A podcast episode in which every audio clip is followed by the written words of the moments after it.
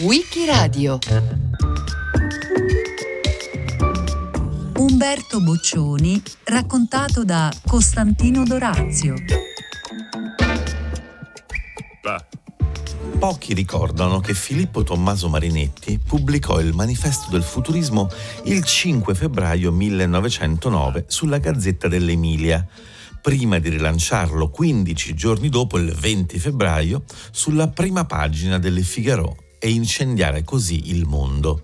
Una partenza dalla provincia italiana fino a conquistare la scena internazionale, che accomuna quasi tutti gli artisti che aderirono a questo movimento con passione e con una sana dose di incoscienza, pronti a tutto pur di rompere con il passato e costruire qualcosa di nuovo.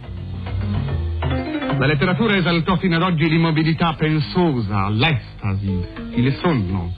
Noi vogliamo esaltare il movimento aggressivo, l'insonnia febbrile, il passo di corsa, il salto mortale, lo schiaffo e il pugno. Noi affermiamo che la magnificenza del mondo si è arricchita di una bellezza nuova, la bellezza della velocità. Non v'è bellezza se non nella lotta. Nessuna opera che non abbia un carattere aggressivo può essere un capolavoro. Noi siamo sul promontorio estremo dei secoli. Perché dovremmo guardarci alle spalle se dobbiamo sfondare le porte misteriose dell'impossibile? Il tempo e lo spazio morirono ieri. Noi viviamo già nell'assoluto, perché abbiamo già creato l'eterna velocità onnipresente. Noi vogliamo distruggere i musei, le biblioteche, le accademie di ogni specie, e combattere contro il moralismo, il femminismo e contro ogni viltà opportunistica o utilitaria. Noi canteremo le grandi folle agitate dal lavoro, canteremo il vibrante fervore notturno degli arsenali e dei cantieri incendiati da violente luci elettriche, i ponti simili a ginnasti giganti che scavalcano i fiumi, balenanti con un luccichio di coltelli. È dall'Italia che noi lanciamo per il mondo questo nostro manifesto di violenza travolgente, incendiaria, col quale fondiamo oggi il futurismo, perché vogliamo liberare questo paese dalla sua fetida cancrena di professori, d'archeologi, di ciceroni, di antiquari. I più anziani tra noi hanno 30 anni. Ci rimane dunque almeno un decennio per compiere l'opera nostra. Quando avremo 40 anni, altri uomini più giovani e più validi di noi ci gettino pure nel cestino, come manoscritti inutili. Noi lo desideriamo. Ma il rapporto dei futuristi con il passato, quello è ancora un tema tutto da discutere e analizzare, perché è ambivalente, contraddittorio, feroce e molto più complesso di quanto possano rivelare le parole del manifesto, che sono violente e fin troppo decise. Quando diciamo futurismo c'è una foto che salta subito alla mente, è lo scatto di gruppo di 5 uomini con la bombetta. Sono gli artisti italiani presenti all'inaugurazione della prima mostra futurista a Parigi nel 1912. Marinetti, fondatore del movimento, è al centro della scena con i suoi baffi ricurvi e sembra fissare il pubblico dritto negli occhi. Alla sua destra, con tanto di bastone e la stessa barbetta mefistofelica, ci sono Russolo e Carrà. E infine alla sua sinistra ci sono Boccioni, elegante dallo sguardo un po' perplesso, e Severini, malinconico, con la sigaretta in bocca e un libro in mano. Hanno tutti passato appena i 30 anni, a parte Marinetti che si è verso i 40. Ciascuno è lanciato verso una luminosa carriera, tranne Umberto Boccioni, che vedrà la sua vita troncarsi all'improvviso di lì a poco, quando il 17 agosto del 1916 cadrà da cavallo durante un'esercitazione militare, morendo a soli 33 anni. In quel febbraio 1909 sembrava però non potesse esserci nulla a fermarlo. All'epoca frequenta Marinetti e gli altri compagni di rivoluzione da circa 2 anni, quando dopo tanto peregrinare si è trasferito definitivamente a Milano, la città più vibrante dove si tocca con mano la trasformazione e il progresso, e il posto che gli permette di osservare e descrivere la crescita delle periferie, abitata dall'industria delle ciminiere e dei cantieri, teatro dell'andatura stanca degli operai verso le fabbriche e della violenza delle manifestazioni sindacali. Nei primi anni del Novecento Milano, con le nuove costruzioni, lo sviluppo dei commerci e la spinta della rivoluzione industriale, già da tempo attuata in altre nazioni, assume un volto europeo. Ma se l'alta borghesia, in un clima che coincide con la Belle Époque, sembra all'apogeo del suo trionfo, proprio con lo sviluppo delle industrie, il quarto stato e la lotta di classe agitano i sogni borghesi tra scioperi, risse, tumulti. Accanto alla spinta di origine marxista ci sono altre voci che finiranno con lo sfociare in un nazionalismo inneggiante alla guerra. Nell'ideologia e nel costume culturale, poco prima del 1910, le dottrine anarchiche di Bakunin, la teoria della violenza e dello sciopero generale di Sorel, lo slancio vitale di Bergson, il mito del superuomo di Nietzsche, incidono in vari modi su poeti ed artisti che sono attratti dai nuovi fermenti irrazionali e vitalistici. Il quadro di Umberto Boccioni, rissa in galleria, diventa indicativo di questo clima. Ma anche Città che sale, che lo stesso pittore dipinse nel 1910, e l'ampio quadro di Carrà, Funerali dell'anarchico Galli. Boccioni è arrivato a Milano dopo aver vissuto la sua formazione in una Roma sonnacchiosa, dove soltanto il faro di Giacomo Balla lo aveva tenuto legato alla pittura. Da ragazzo non aveva alcuna intenzione di diventare pittore. Si era dedicato alla poesia. Aveva scritto un romanzo, l'inedito Penne dell'anima, composto nel 1900. Nel 1901, giunto nella capitale, Boccioni sarà introdotto nello studio di Balla, quello affacciato su Villa Borghese in Porta Pinciana, dove con la porta sempre aperta e lo sguardo sempre attento, il maestro faceva entrare la luce del parco, ma anche quei giovani come Gino Severini, Mario Sironi e Umberto Boccioni, curiosi di capire dove Balla stesse portando la pittura. Il futurismo, più che nel campo dell'arte pura, ha influito in ogni manifestazione di vita dei nostri tempi. Il suo influsso si palesa infatti dall'architettura all'abbigliamento, alle moderne automobili, agli aeroplani, dalla scenografia al manifesto dalle vetrine, all'arredamento. Ovunque il futurismo ha dato la sua impronta.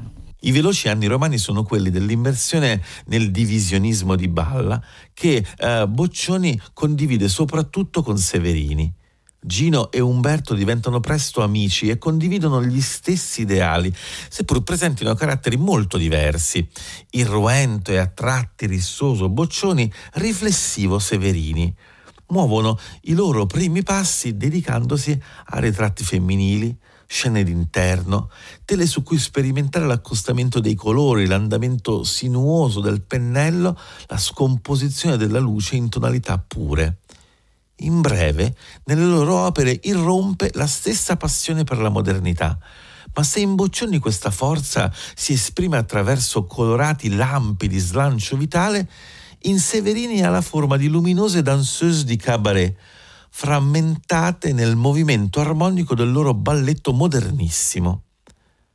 Subiranno entrambi il fascino irresistibile di Marinetti, condividendo l'amore per la modernità. Noi canteremo le grandi folle agitate dal lavoro, dal piacere o dalla sommossa. Canteremo le maree multicolori e polifoniche delle rivoluzioni nelle capitali moderne. Canteremo il vibrante fervore notturno degli arsenali e dei cantieri incendiati da violente lune elettriche. Le stazioni ingorde, divoratrici di serpi che fumano.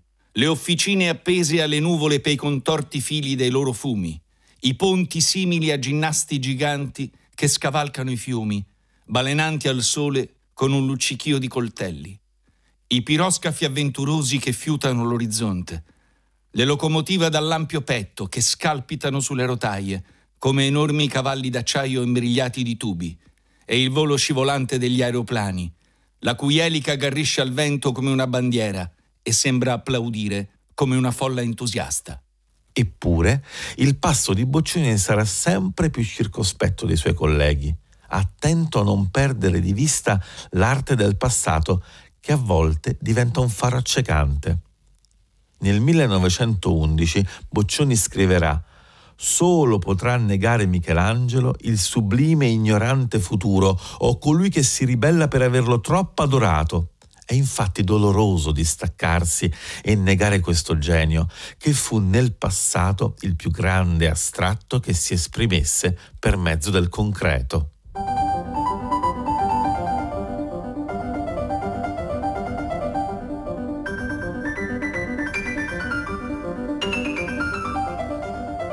Da Roma, Boccioni parte per Parigi il 30 marzo 1906, un venerdì.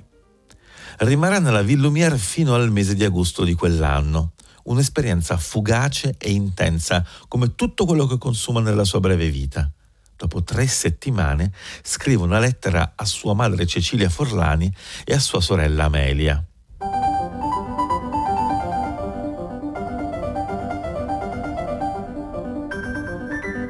Sono in una città addirittura straordinaria. Qualche cosa di mostruoso, di strano, di meraviglioso. Poiché vi parlo di Parigi, metto qui alcune cifre che vi daranno un'idea, mentre a parole sarebbe impossibile. In tutta Italia vi è una sola agenzia telegrafica. A Parigi ve ne sono 17. 100 agenzie matrimoniali combinano in media 10.000 matrimoni all'anno, 3.000 architetti, 1.500 avvocati che esercitano, 500 fabbriche di calzature con alcune che confezionano 300 paia di scarpe al giorno, 180.000 stranieri dimoranti, 40.000 operai e operaie per la fabbricazione delle piume e fiori artificiali, 40 fabbriche di guanti, 10 fabbriche di ghiaccio con una media in estate di 30.000 kg al giorno, 500 fabbriche di giocattoli con 12.000 operai e 20 milioni di affari annui.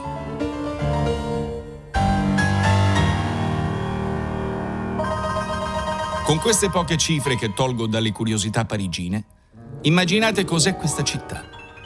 Pensate alle migliaia di carrozze, centinaia d'omnibus, tramvai a cavalli, elettrici, a vapore, tutti con l'imperiale e gli automobili da piazza. Alla metropolitana, che è una ferrovia elettrica che passa sotto tutta Parigi, e i biglietti si prendono discendendo in gran sotterranei tutti illuminati a luce elettrica. I vaporini identici a quelli di Venezia e sempre colmi di gente. È qualche cosa di inverosimile. In mezzo a questo movimento mettete migliaia di biciclette, di carri, carrettini e carrettoni, di automobili privati, di biciclette portaroba come quella che aveva Bonaldi a Padova. Il lastrico è pieno di reclame, le insegne fin sui tetti, i caffè a migliaia, tutti coi tavoli fuori e frequentatissimi, in mezzo a questi 3 milioni di gente che smania, che corre, che ride, che combina affari e via via finché ne volete. Sembra già di vedere i suoi quadri futuristi, traboccanti di confusione e folla, gesti improvvisi e concitazione collettiva. Boccioni, spirito avventuroso e un po' nomade, sente però presto di voler spingere ancora più in là il confine delle terre conosciute. Arriverà fino in Russia, ansioso di visitare la patria di Dostoevsky e Tolstoj.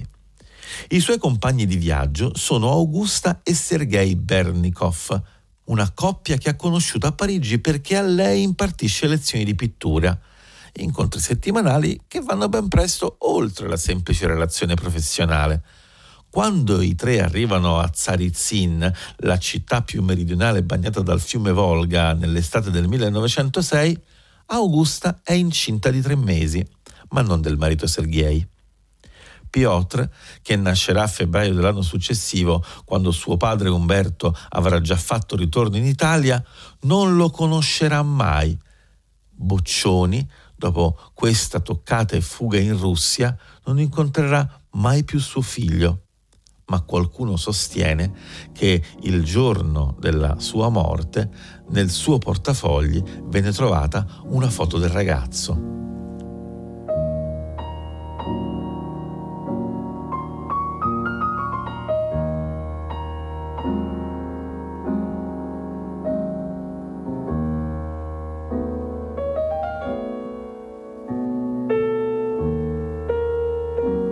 Che cosa rimane di questo velocissimo viaggio in Russia, oltre naturalmente al figlio?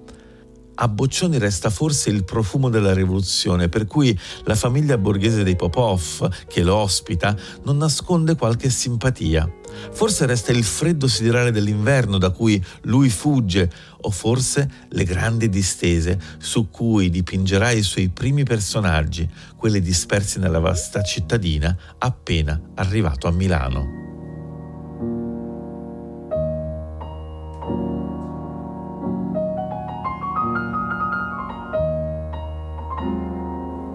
L'adesione di Umberto Boccioni al futurismo è totale, convinta, definitiva. L'entusiasmo consapevole di Marinetti lo trascina verso la ricerca di una personale via al rinnovamento della pittura che passa per l'ossessione del dinamismo. Non solo assiste alla pubblicazione del primo manifesto nel 1909, ma Boccioni diventa l'estensore principale del manifesto tecnico della pittura futurista, firmato con Balla, Carrà, Russolo e Severini nel 1910.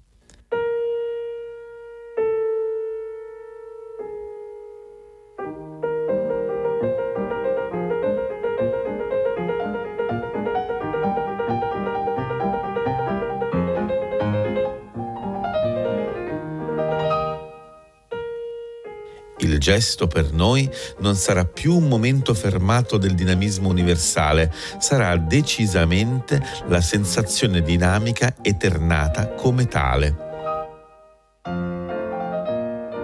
Tutto si muove, tutto corre, tutto volge rapido. Una figura non è mai stabile davanti a noi, ma appare e scompare incessantemente. Per la persistenza dell'immagine nella retina, le cose in movimento si moltiplicano, si deformano, susseguendosi come vibrazioni nello spazio che percorrono. Così, un cavallo in corsa non ha 4 gambe, ne ha 20 e i loro movimenti sono triangolari.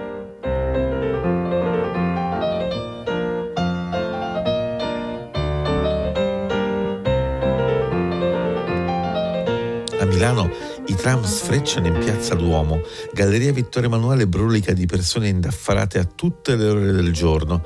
In periferia, che poi non è così lontana dal centro, fumano le ciminiere delle fabbriche dove ogni giorno entrano ed escono migliaia di operai. La città non si ferma neanche al calar del sole, perché l'illuminazione pubblica ormai da quasi 20 anni ha allungato le giornate di lavoro dei milanesi. Milano, certo, non è Parigi, ma Boccioni avverte la stessa energia che trasferisce nelle sue opere. Il 1910 è un anno cruciale per la sua carriera. Nel giro di poco tempo nascono infatti alcuni dei suoi capolavori, che sono veri e propri manifesti visivi del futurismo. Il lavoro è il titolo originale del dipinto noto come La città che sale, oggi esposto al MOMA di New York. Solcando la tela con pennellate filamentose, segno di quanto fosse ancora forte il peso del divisionismo di Previati, Boccioni rielabora quella che pare fosse la vista dalla finestra di casa sua a Milano, dove abitava nei pressi di Corso Venezia, proprio non lontano da casa Marinetti. C'è un cantiere, come si nota nei ponteggi che proteggono un palazzo sullo sfondo, ma non è l'architettura ad interessare l'artista e nemmeno lo spazio urbano, che ha già più volte indagato nelle sue prime prove milanesi. Piuttosto gli interessa l'esasperazione dello sforzo di cavalli e uomini che in primo piano spostano pietre e lavorano alla costruzione di qualcosa di nuovo con le proprie mani. Per quasi tutta la metà destra del dipinto, un cavallo trascina un peso legato alle sue briglie. Alcuni operai davanti a lui, di fianco e anche dietro, assecondano ed incitano il movimento in avanti. Di fronte all'animale si trovano altri 2 cavalli, uno bianco e uno rosso. Un operaio a sinistra frena, invece il cavallo bianco che si trova opposto a quello in primo piano. Sullo sfondo ferve l'attività degli operai e si intravedono altri cavalli che portano altri carichi in avanti. Ma che cosa stiamo assistendo di fatto? Beh, insomma, ad una scena imprendibile, talmente dinamica da risultare ad un primo sguardo quasi astratta. Eppure, ad uno sguardo attento, i musi dei cavalli si notano benissimo, I corpi allungati nello sforzo degli operai, le loro mani nodose, si stagliano paralleli in primo piano. Il controllo di questo gruppo di figure è assoluto, eppure noi percepiamo soltanto la confusione del lavoro. Forse è questo il segreto del futurismo di Boccioni. Calcolo e costruzione sono al servizio di un movimento continuo e inarrestabile. L'interesse per il racconto di un gesto è talmente marginale che nel giro di un anno Boccioni presenterà il risultato del suo studio sugli stati d'animo. All'apparenza, le linee che stende sulla tela non descrivono un'azione umana, anche se colori e luci celano dettagli di volti e mani. L'osservazione delle opere cubiste irrompe nel suo immaginario e contribuisce a plasmare gli atteggiamenti di una trilogia dei sentimenti. Gli addii, quelli che vanno, quelli che restano, sono tre tele frutto dell'osservazione di quanto accade in una stazione ferroviaria dove il treno, cioè la macchina, con il suo movimento incide sulle emozioni delle persone. Non assistiamo al conflitto della città che sale o della rissa in galleria, ma alla compenetrazione tra il dinamismo di una locomotiva e il fluire di un'emozione. La pittura di Boccioni ha raggiunto in pochissimo tempo una sorprendente maturità.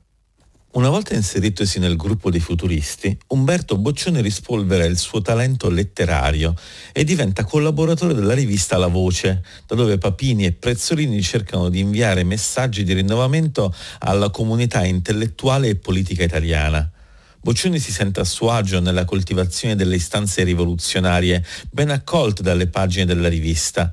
Sempre pronto a nuove sfide, diventa anche uno degli animatori più fertili di idee e azioni nelle celebri serate futuriste. Quella del 19 gennaio 1914 a Bologna lascia davvero il segno. Un mese prima a Firenze Marinetti aveva letteralmente dato spettacolo al Teatro Verdi. Era successo di tutto e di più, oltre ai più fantasiosi insulti, dai palchi erano piovuti ortaggi e uova marce. Pare che a fine serata la poetessa Amalia Guglielminetti, che invece applaudiva i futuristi, avesse il suo elegantissimo abito da sera ridotto a poco più di uno straccio sporco. Pomodori, cipolle e quant'altro le erano piombati addosso da più parti. I bolognesi quindi erano curiosi di assistere ad un tale avvenimento. Con Marinetti arriva tutto il suo Stato Maggiore: Umberto Boccioni, Carlo Carrà, Balilla Pratella e Luigi Russolo, che sono poi seguiti da artisti bolognesi, tra i quali Giorgio Morandi e Severo Pozzati. Prima tappa, l'Università di Bologna.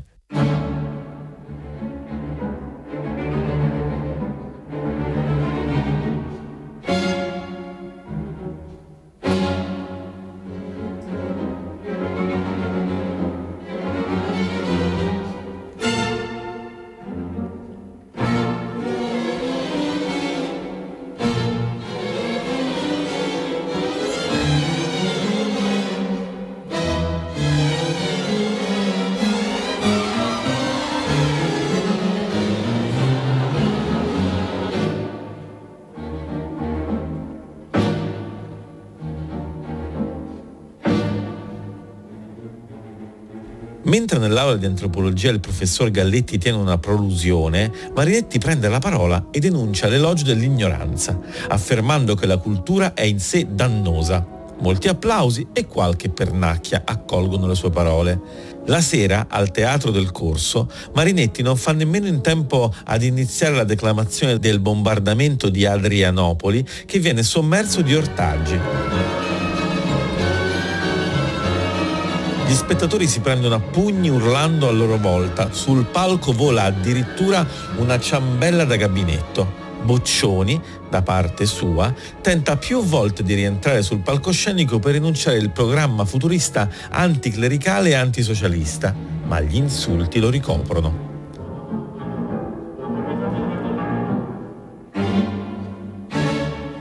Cambio scena, giorno stesso, di sera, caffè San Pietro in via Indipendenza.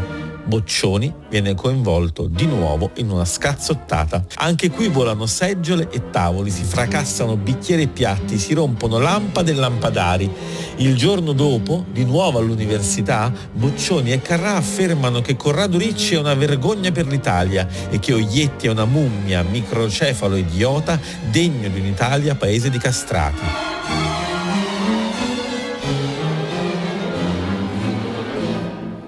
I futuristi, infervorati, minacciano poi di dirigersi verso l'Accademia di Belle Arti per distruggere i modelli in gesso delle statue greche, ma fortunatamente non lo fanno. Questo trambusto però non risparmia a Boccioni un arresto. Quando l'anno dopo scoppia la Prima Guerra Mondiale, lui è pronto a intervenire. Prima di farsi coinvolgere nell'esperienza drammatica, ma per lui entusiasmante, della guerra, Umberto Boccioni produce un'opera seminale nella quale il dinamismo futurista si fonde con la scomposizione cubista, rovesciando la prospettiva classica. Accanto a forme uniche della continuità nello spazio, dove l'artista esplora la terza e forse anche la quarta dimensione, il dipinto materia è il suo vero testamento artistico. La figura al centro del quadro è Cecilia Forlani, la amatissima sua mamma. La donna è seduta sul piccolo balcone della loro casa in via Adige 23 a Milano, affacciato su piazza Trento, e dietro di lei si estende la città, le forme accennate di un cavallo rosso e di un uomo che cammina. Il titolo Materia è un richiamo chiaro alla radice mater, ma anche al senso della ricerca di Boccioni, dove ha maturato finalmente un progetto ancora più preciso. Quello che noi vogliamo rappresentare, scrive Boccioni in quegli anni, è l'oggetto nel suo vissuto dinamico e dare la sintesi delle trasformazioni che l'oggetto subisce nei suoi due moti, relativo ed assoluto. Noi vogliamo dare lo stile del movimento. Noi non vogliamo trasportarlo in immagine, ma vogliamo identificarci direttamente nella cosa. Quindi per noi l'oggetto non ha una forma a priori, ma è definibile la sola linea del suo peso e della sua espansione. In questo proliferare di idee e opere, dove non è chiaro capire cosa prevalga, ancora nel 1914 Boccioni firma il manifesto Sintesi futurista della guerra, mentre è del 1915 il manifesto Orgoglio italiano, firmato assieme a Sironi e Antonio Santelia tra gli altri. In maggio Boccioni si arruola volontario e a novembre, terminata la sua esperienza sul fronte, torna a Milano dove riprende le sue numerose attività. Riparte per la guerra nel luglio del 1916 e viene assegnato al reggimento artiglieri di Verona. Lì troverà la morte il 17 agosto dello stesso anno, presso l'ospedale militare di Verona, dove è stato ricoverato a seguito di una caduta dalla sua cavalla durante un'esercitazione militare. A Verona Umberto Boccioni viene sepolto, vittima di quell'entusiasmo che lo aveva spinto giovanissimo a gettarsi nella mischia del dibattito artistico e produrre ciò che di meglio il futurismo ci ha lasciato.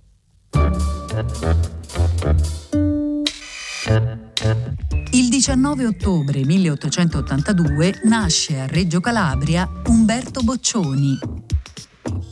Costantino D'Orazio l'ha raccontato a WIKIRADIO. A cura di Loredana Rotundo, con Marcello Anselmo, Antonella Borghi, Natascia Cerqueti e Roberta Vespa. Per riascoltare e scaricare il programma vai sul sito di Radio 3 o scarica l'app RaiPlay Radio.